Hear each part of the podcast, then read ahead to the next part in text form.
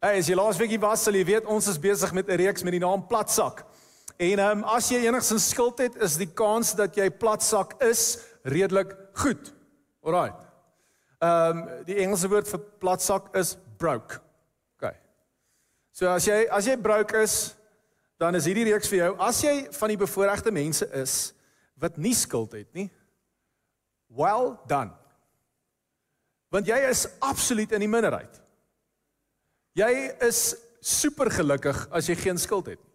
Ek het laasweek vir jou genoem, ehm um, die navorsing wat ek gedoen het in die laaste tyd het gewys dat die gemiddelde Suid-Afrikaner spandeer 63% van hulle netto salaris, met ander woorde dit wat huis toe kom, dit wat in hulle bank inbetaal word, 63% gaan om skuld te delg. Daai's verskriklik. Dis baie geld. Kan jy vir 'n oomblik jouself indink dat jy geen paaiement het nie? Geen afbetaling, geen minimum payment op 'n kaart nie. Jy het nie rente wat jy betaal op 'n kredietkaart van 780 miljoen persent nie, nê? Nee. Kan jy kan jy vir 'n oomblik dit inneem? Hoe sal jou lewe lyk as jy nie skuld het? Dink net vir 'n oomblik. Was nog al 'n groot gedagte. En vir meeste mense klink dit soos 'n onmoontlikheid. Baie van ons wat hier sit het half aanvaar dat skuld nou maar deel is van jou lewe.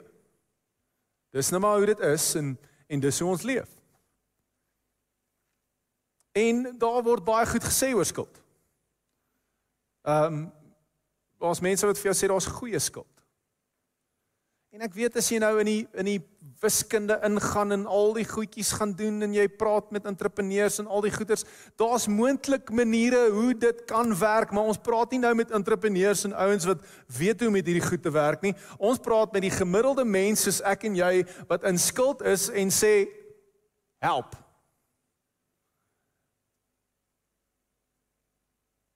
Want die Bybel is baie duidelik. Skuld is nie goed nie. En laasweek het ons gepraat oor Bybelse beginsels wat die Bybel sê rakende finansies. En as jy gewonder het wel hoekom praat ons oor geld, dan wil ek vir jou sê as jy nie laasweek hier was nie, ontspan. OK. Ek gaan jou nie vra vir meer geld nie. Ek gaan jou nie vra om nie meer jou 10de te gee nie, maar nou 'n 5de te gee. En as jou wiskunde sleg is, 'n 5de is nie minder as 10% nie, hoor? Figure dit uit. Ek gaan jou nie vra vir meer nie. So ontspan. Jou beursie is veilig. Die hele poging in hierdie klein reeksie is om jou te help om finansiëel vry te wees. Nou hier's die slegte nuus. Jy gaan nie finansiëel vry wees teen volgende Sondag nie. OK. As jy finansiëel vry wil wees, dan vat dit 'n langer tyd. En daar's beginsels en goed wat jy in jou lewe moet hê in jou finansies sodat jy op die plek kan kom waar jy vry kan wees. En as jy vandag hier sit en dink wel dis 'n onbegonne taak, dit is nie. Daar is 'n manier. Daar is 'n manier uit en jy kan gerus teruggaan na laasweek se beginsels toe. Daai beginsels gaan jou klaar help om 'n sekere 'n raamwerk eh, van dink te hê oor geld. Ek het ver oggend ek agter met Solly gepraat en sê nee, hy het dit gedoen. Hy het gaan hy het gaan kontant trek. En hy sê, "Jene, dis nogal moeilik om kontant uit te gee." Ek sê, "Ja." Want ons is so gewoond ons tap die kaart, nê. Nee. En onthou jy die stats wat ek laasweek vir jou gesê het, McDonald's se navorsing wys, as jy met 'n kaart betaal, spandeer jy gemiddeld 47% meer by McDonald's as wanneer jy met kontant betaal. So daar's maniere. Jy kan laasweek se goed gaan luister. Maar vandag fokus ons op die een groot ding. Hoe kom ek uit skuld uit? En weer eens, ek's nie 'n finansiële adviseur nie. En so ek poog nie vandag om vir jou wiskundig korrekte syfers te gee rakende die rentekoerse en hoe jy met jou rentekoers moet werk nie. Wat ek poog om te doen is om die Bybel te vat en te sê, hier is 'n manier hoe jy jou optrede teenoor geld kan verander. Want die probleem is nie die rentekoerse en die goed nie, dis ons optrede teenoor geld. It's behavior change. En so dis waaroor ons vandag gaan praat. Want daar's maniere hoe ons met geld werk wat veroorsaak dat ons heeltyd broke is. Platsak is. En een van die goed wat ons doen is platsak mense soek altyd goed wat hulle nie kan bekostig nie. Dis hoekom jy in skuld ingaan, nê? Nee. En jy sê nee, dis nie ek nie, dit is jy. En dis ek. Wie het al ge-upgrade by Vodacom of MTN? OK. So hier is die vraag, eerste vraag. Kan jy nou as jy na jou bankrekening kyk, die iPhone 15 Pro Max 2 terabyte cash koop? As 'n paar wat hier sit wat sê ja, meeste sê mm. -mm. Wel dan is die antwoord eenvoudig, jy kan hom nie hê nie. Nee, maar waar kom dit 'n deal? Nee. Raai wat's dit? Dis skuld. En ons het dit almal al gedoen of jy maak die regte finansiële besluit, nê. Nee. Ek gaan nie die iPhone 15 kry nie, ek gaan net die 13 kry, want hy's goedkoper en dan kom jy daarin dan jy hierdie plan. Hier's my budget, ek het R700 'n maand en ek gaan die iPhone 13 kry en dan kom hy ou en hy upsell daai ding vir jou. Maar as jy net R40 ekstra spandeer, dan kry jy nou 3 ekstra SMS'e by. Ooh, Net 40 ja. En maar, maar okay, nou as jy in vir R740 en dan hoorie maar as jy R50 ekstra spandeer, dan kan die kamera 1 piksel bysit. En voor jy jouself kry, stap jy uit met 'n kontrak van R1200 en jy's heavy chuffed met jouself. Ons almal doen dit. Maar vandag hoop ek om 'n paar beginsels vir jou te gee hoe jy uit skuld uit kan kom. En hier's die ding, wanneer jy uit skuld uit wil kom, wel as jy enigiets wil leer in hierdie lewe, dan gaan jy na die mense toe wat weet, nê. Nee. Maar hoeveel van ons kry ons finansiële advies om die braai saam met 'n pel?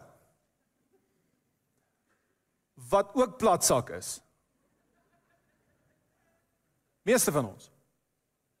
Nee, weet jy weet jy weet jy wat jy doen? Ja, nou, ek het hierdie nuwe ding ontdek, nê? Nee? Bitcoin mining. Wat is die antwoord? Ek ken 'n pel wat 'n ou ken. Sy naam is Jordan Thomas, whatever. Die ou bestaan nie eers nie, maar hy het blykbaar 100 dollar neergesit op Bitcoin mining en 3 maande later het hy 40 miljoen rand in sy bankrekening Kan ek vir jou sê wat dit is? BS in Engels. Jacques sit voor vir my en glimlag. Hy hy weet. Ons almal doen dit en ons kry die advies, maar kom ons gaan na ouens toe wat actually weet hoe werk geld. So Forbes magazine As jy nie weet wat Forbes is nie, dis 'n tydskrif wat oor besigheid gaan en uh spesifiek oor uh rykdom en wealth soos wat die Engelse dit praat. En ehm um, hulle die 400 rykste mense in Amerika gaan vra. Nou op hierdie statistieke, die 400 rykste mense, meer as 60% van hulle was eerste generasie rykdom. Met ander woorde, dis ouens wat met redelik niks begin het en dan hulle self opgewerk het om in die top 400 in Amerika te wees. OK, so een, dis nie 'n ouetjie wat geërf het nie. Dis iemand wat gewerk het om daar te kom. So hulle verstaan hoe werk geld. En hulle het hierdie ouens gaan vra, as jy ehm um, wat is wealth in Afrikaans? My kop is nou plat. Dis nie rykdom nie, dis dis riches, hè? Huh? Welvaart, daar's hy. Wealth is anders as net rykdom. OK. Maar die twee gaan nogal bymekaar. So, as jy dit wil skep, het hulle hierdie ouens gevra wat sien nommer 1 ding wat jy moet doen. So get this, meer as 300 van hulle, meer as 75% en hulle het hulle nie in 'n kamer gevra om te vote nie. Hulle het hulle gevra. Meer as 75% van ouens wat weet hoe om welvaart te skep, ryk te word, geld te maak, se nommer 1 antwoord was: kom uit skuld uit en bly uit skuld uit. Soos jy droom dat jy eendag iets vir jou kinders kan los, as jy droom dat jy eendag finansiëel vry kan wees, is die nommer 1 ding wat mense wat weet kom uit skuld uit. En so hopelik gee ek vandag vir jou 'n bietjie raad rakende dit. So ek wil hê jy moet my help gou. En ek het my foon by my vir 'n spesifieke rede. Wil jou vra om gou te staan want ek wil jou iets wys. Kan jy gou staan?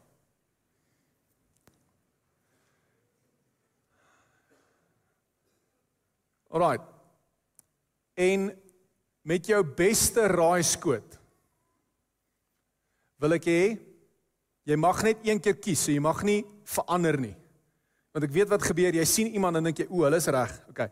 So jy moet met een beweging jou beste raaiskoot noord wys. Waar is noord? En go.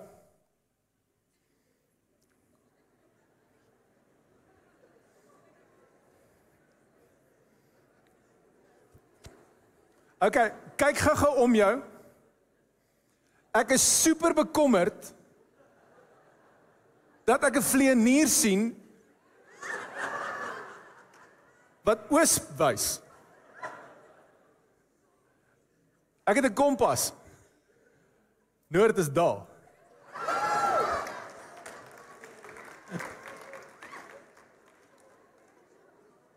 Okay, jy kan sit.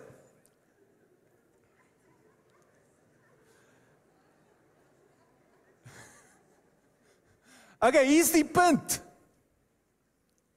Jy kan stry oor noord. Jy kan nou hier gestaan het en sê luister hier, ek ken rigting. Ek weet. En ek neem aan die rede hoekom baie van ons soontoe gepoint het want in Suid-Afrika word meeste huise in noord gebou, nê. Nee. So dis nogal weird dat noord daar lê in hierdie gebou, nê. Nee. Moenie worry nie. Ek was ook toe ek in die week sit met my kompas in my kantoor, dis ek self nie noord daar. Ooh. Hoe is hy daar? en ek sien van daai mense wat nogal ek's redelik goed met rigting, nê. Duidelik nie. En dis dieselfde wanneer dit kom by skuld. Baie van ons dink ons is redelik goed met hierdie. En jy kan stry en sê, "Ja, maar skuld is eintlik goed." Kan ek vir jou sê skuld is net goed vir die mense wat regtig presies weet wat hulle doen. Vir meeste van ons is dit sleg. En ons kompas, as jy jouself 'n kind van die Here noem, behoort God se woord te wees. En God se woord het iets te sê oor geld. So jy kan stry, maar hier sit God se woord sê. Spreuke 22 vers 7, ons het hierdie skrif laasweek ook gelees. In Spreuke 22 vers 7 sê hierdie: Soos rykes oor armes heers, so is die man wat geld leen 'n slaaf van die man by wie hy leen. Sê vir iemand slaaf. Jy is 'n slaaf wanneer jy geld leen. Dis wat die Bybel sê. En so op grond van dit gaan ons oor 'n paar goed gesels rakende hoe jy jou optrede teenoor skuld kan verander. Want hier's die realiteit. Skuld was so effektief en deeglik aan ons bemark vir jare dat meeste van ons glo Nie net dink nie, ons glo vas dat jy kan nie sonder skuld funksioneer. En so ons aanbid by die altaar van die credit score. Nee. O, oh, credit score, ten minste is my credit score en o, oh, ten minste dit. Luister, as jy cash het om goed te koop, het jy nie 'n credit score nodig nie. So, ek gaan baie vinnig hierdeur gaan. Ek gaan nie baie tyd hier op spandeer nie, maar Hoe kom jy uit skuld uit? Twee groot punte en die tweede punt het vyf goed onder hom. Die eerste manier hoe jy uit skuld uitkom is in die Afrikaanse mense gaan hierdie een like. Ek het hom nogal neergeskryf. Die eerste manier hoe jy uit skuld uitkom is bok intensiteit. Ek weet mense dink nou springbokke. OK. Maar kom ons gebruik hier rugby vir 'n oomblik. Daar's intensiteit op die veld wanneer jy rugby speel, maar dis nie wat die Bybel van praat nie. Die Bybel praat in Spreuke 6 en jy kan notas gemaak, ek gaan nie daai eerste gedeelte lees nie. Spreuke 6 vers 1 kom Salomo, Bybel sê as die rykste ou wat nog ooit geleef het en hy gee vir sy seun finansiële raad. Nou as die rykste ou wat nog ooit geleef het in hierdie wêreld as hy raad gee, dan neem ek aan ons luister. En hier sou hy begin, Spreuke 6 vers 1. My seun, as jy borg geteken het namens iemand. Met ander woorde, jy het gesê jy sal iemand anders se skuld cover. So jy het skuld. Dan sê hy, doen hierdie. OK, kom ons luister. Dan sê in vers 5 die volgende: Red jou uit sy mag soos 'n wildspok wat die jagter afskud. Nou gelukkig bly ons in Afrika. En hoef ek nie vir 'n klomp Amerikaners te verduidelik hoe 'n wildspok wat hy doen as daar 'n leeu is nie. Maar jy het al Discovery Channel gesien as jy nog nie dit fisies gesien het nie, maar die bokkie eet sy grasie. Chill. En dan wys die kamera, ooh, daar's daar's 'n ouetjie in die gras, nê. Nee. En dan volgende oomblik sien jy 'n koppie. Hm? En dan begin die leeu hardloop. En dan doen die bok dit. Nee. Ja, ek dink Salomo probeer vir sy seun iets leer. Hy sê, luister, wanneer jy in skuld is, dis soos 'n jagter wat jou jaag. En hier sou jy uit dit uitkom. Okay, so as jy geneig is om te skrik, moenie nou skrik nie. Okay. Jy hardloop. Jy hardloop. Jy kom weg. Jy sukkel nie. Jy sny 'n lyn, jy snol, jy sit voete neer, jy go. En meeste van ons daai intensiteit as dit kom by skuld nie. Ons is soos die bokkie wat dink, "Ooh, hy gaan my nie vang nie. Hy gaan jou vang."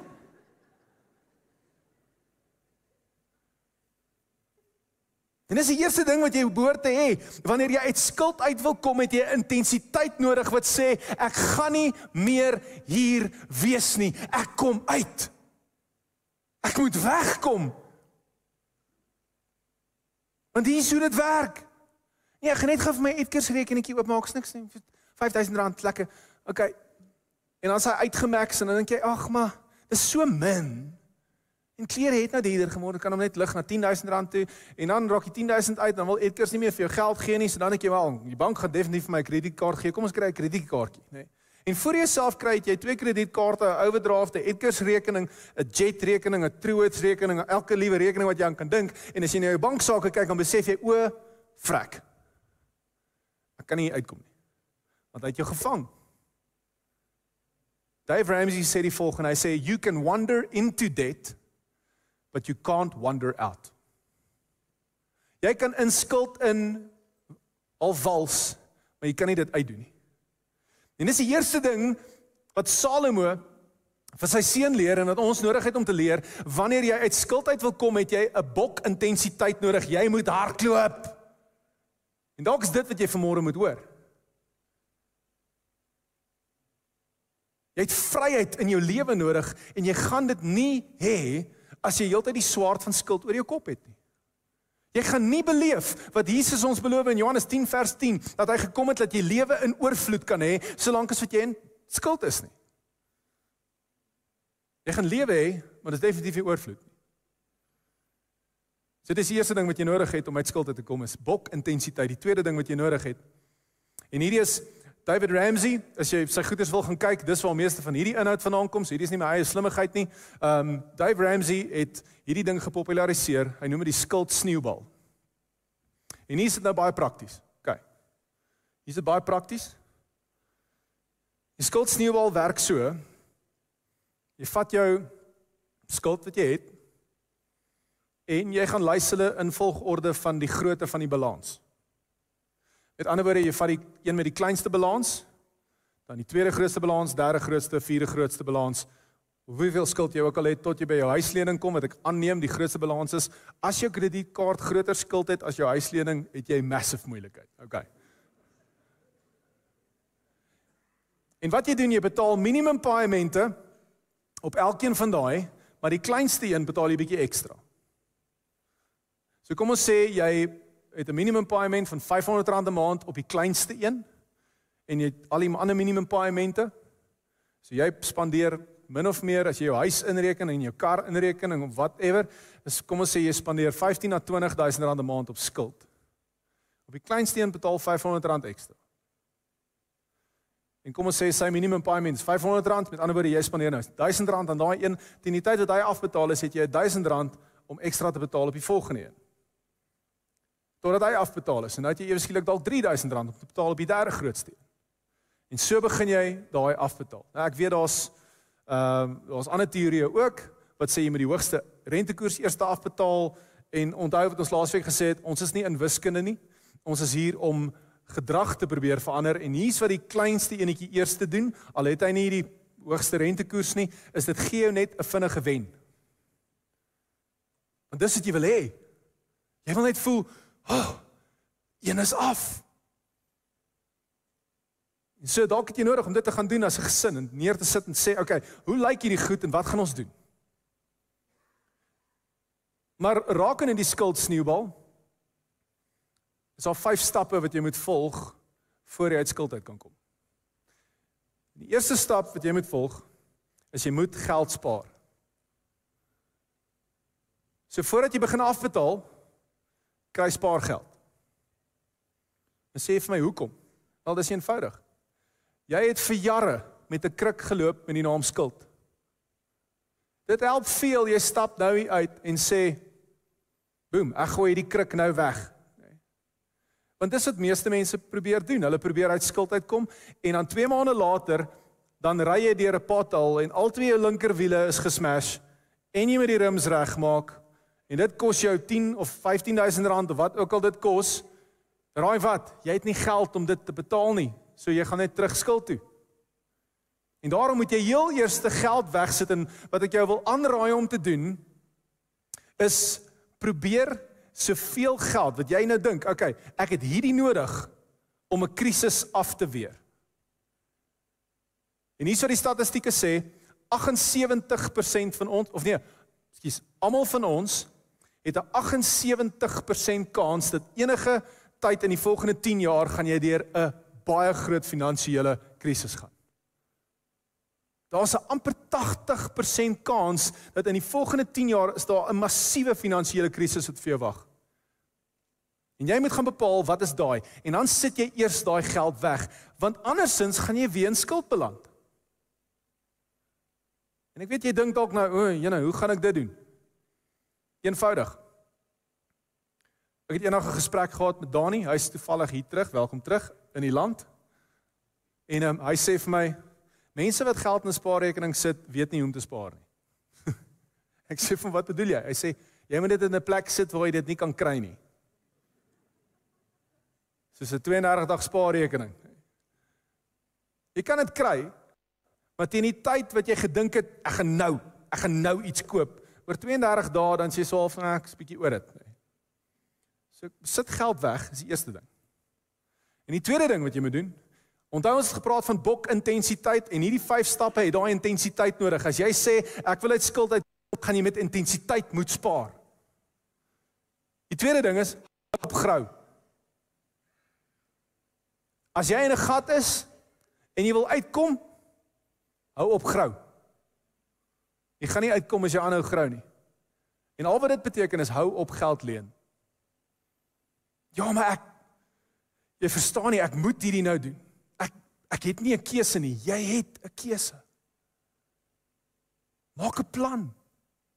Raak kreatief doen ander goed as wat jy gewoonlik gedoen het, maar om hemelsnaam met intensiteit van iemand wat hulle self uit die kloue van 'n jagter wil kry, hou op grou. Jy moet dalk 'n keuse maak vandag vir jou gesin en sê ons sal nooit weer skuld aangaan nie. En dis dalk 'n vreesaanjaende gedagte vir jou. Maar jy het nodig om daai besluit te maak. Derdeen. Gebed werk toe regtig.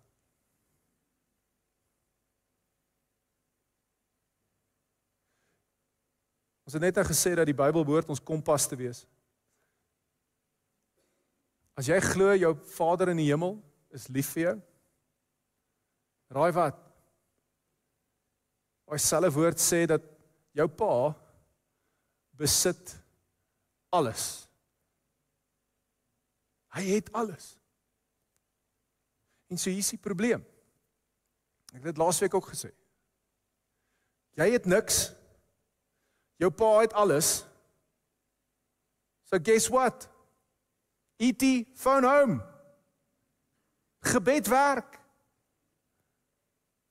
Want wanneer jy met God begin kommunikeer, glo ek kommunikeer hy terug en begin hy vir jou sê, "Hey, hier's dalk 'n manier. Hier's dalk 'n plan." En wanneer hy begin sien daar's actual effort aan jou kant, het ek al gesien hoe die Here dalk afkyk en sê, "Hey, die een begin 'n brein groei. Ek kan hulle dalk help."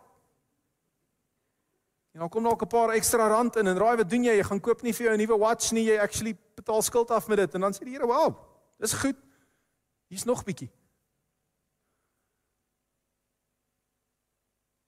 Gebed werk. God stel belang in jou lewe en God het iets te sê oor jou finansies. God het iets te sê oor jou welfaart en wat jou gesin nodig het. Praat met hom. Vierde een om uit skuld uit te kom verkoop goed. As jy in 'n huwelik is waar een van julle 'n hoarder is, dan moontlik is hierdie 'n plek vir jou om te sê amen, nê. Nee. Daar's definitief goed in meeste van ons huise wat jy kan verkoop wat jy nie nodig het nie. Verkoop jy goed. Raak ontslae daarvan. Meeste van daai goed kan jy in elk geval weer vervang wanneer jy uit skuld uit is. En jy gaan dit reël maklik kan vervang. Maar verkoop goed. Kom uit skuld uit. Verkoop goed. En die laaste een kry jy ekstra inkomste. Ja, maar ek ek werk reeds baie hard. Luister, as jy wil leef soos niemand anders leef nie, gaan jy vir 'n tyd dalk moet werk soos niemand anders werk. As jy wil leef soos niemand anders leef nie, gaan jy vir 'n tyd lank dalk moet werk soos niemand anders werk nie. Hulle sê daar's 'n baie goeie plek om heen te gaan wanneer jy nie geld het nie. Werk toe.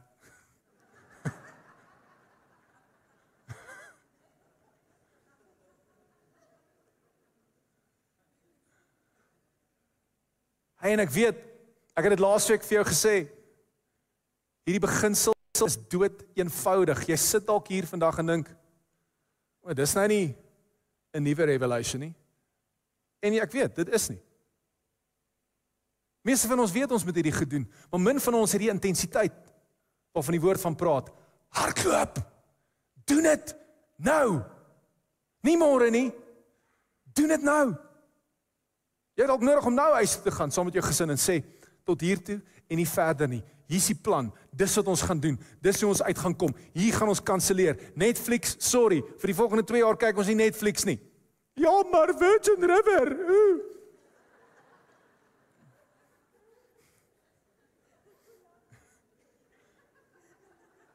En wat gebeur met hulle? So wat? Vat 200 rand, betaal dit af. Het intensiteit nodig want hier is die ding, jou Vader in die hemel wil hê jy moet vry wees en jy kan vry wees.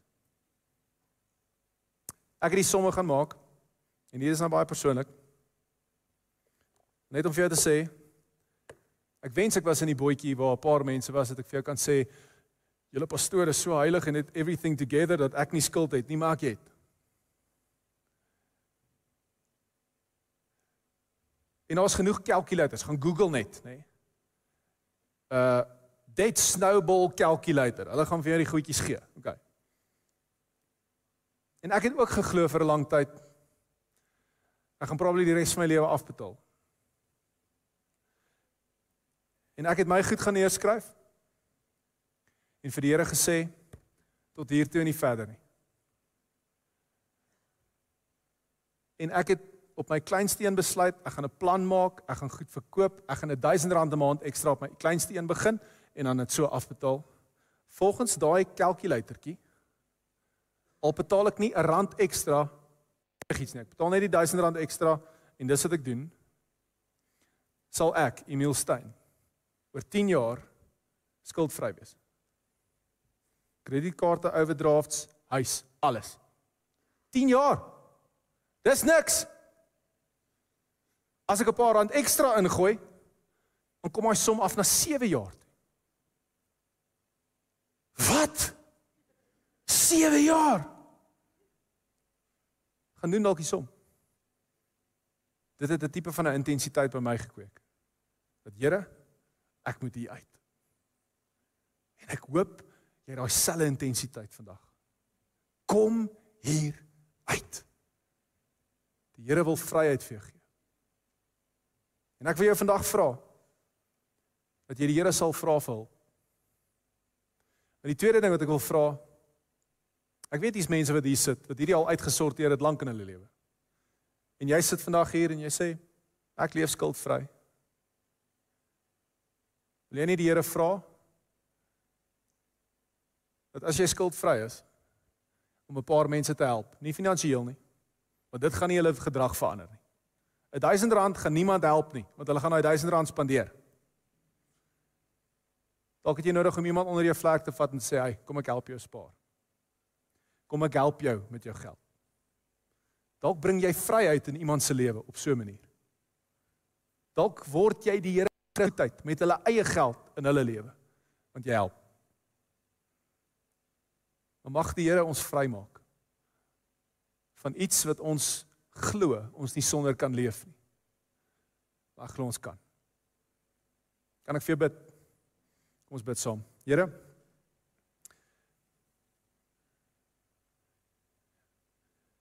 U het die seun gestuur sodat ons vry kan wees. En party van ons het as gevolg van ons eie of dit gretigheid was of dit net eenvoudige stupid besluite was. Vir watter rede ook al, Here, bevind ons ons op 'n plek wat ons nie vry is nie. Wat ons is, soos wat Spreuke 22 sê, Here, ons is die slaaf van ander mense. Ons werk vir instansies, ons werk vir plekke wat ons moet afbetaal. Maar Here, ek glo U soek vryheid vir U kinders. En ek besef vandag was dalk nie hierdie verskriklike teologiese woord nie, maar Here, partymal werk jy op 'n praktiese manier. En dalk is hierdie die vryheid wat mense nodig het vandag om met intensiteit te besluit, ek wil uit. Dankie Here dat U help. Dankie Here dat U die pad oopmaak vir hulle. Here vir hulle wat vandag sê, ek wil met vryheid leef. Ek wil lewe ervaar. Dankie dat U vandag die een is wat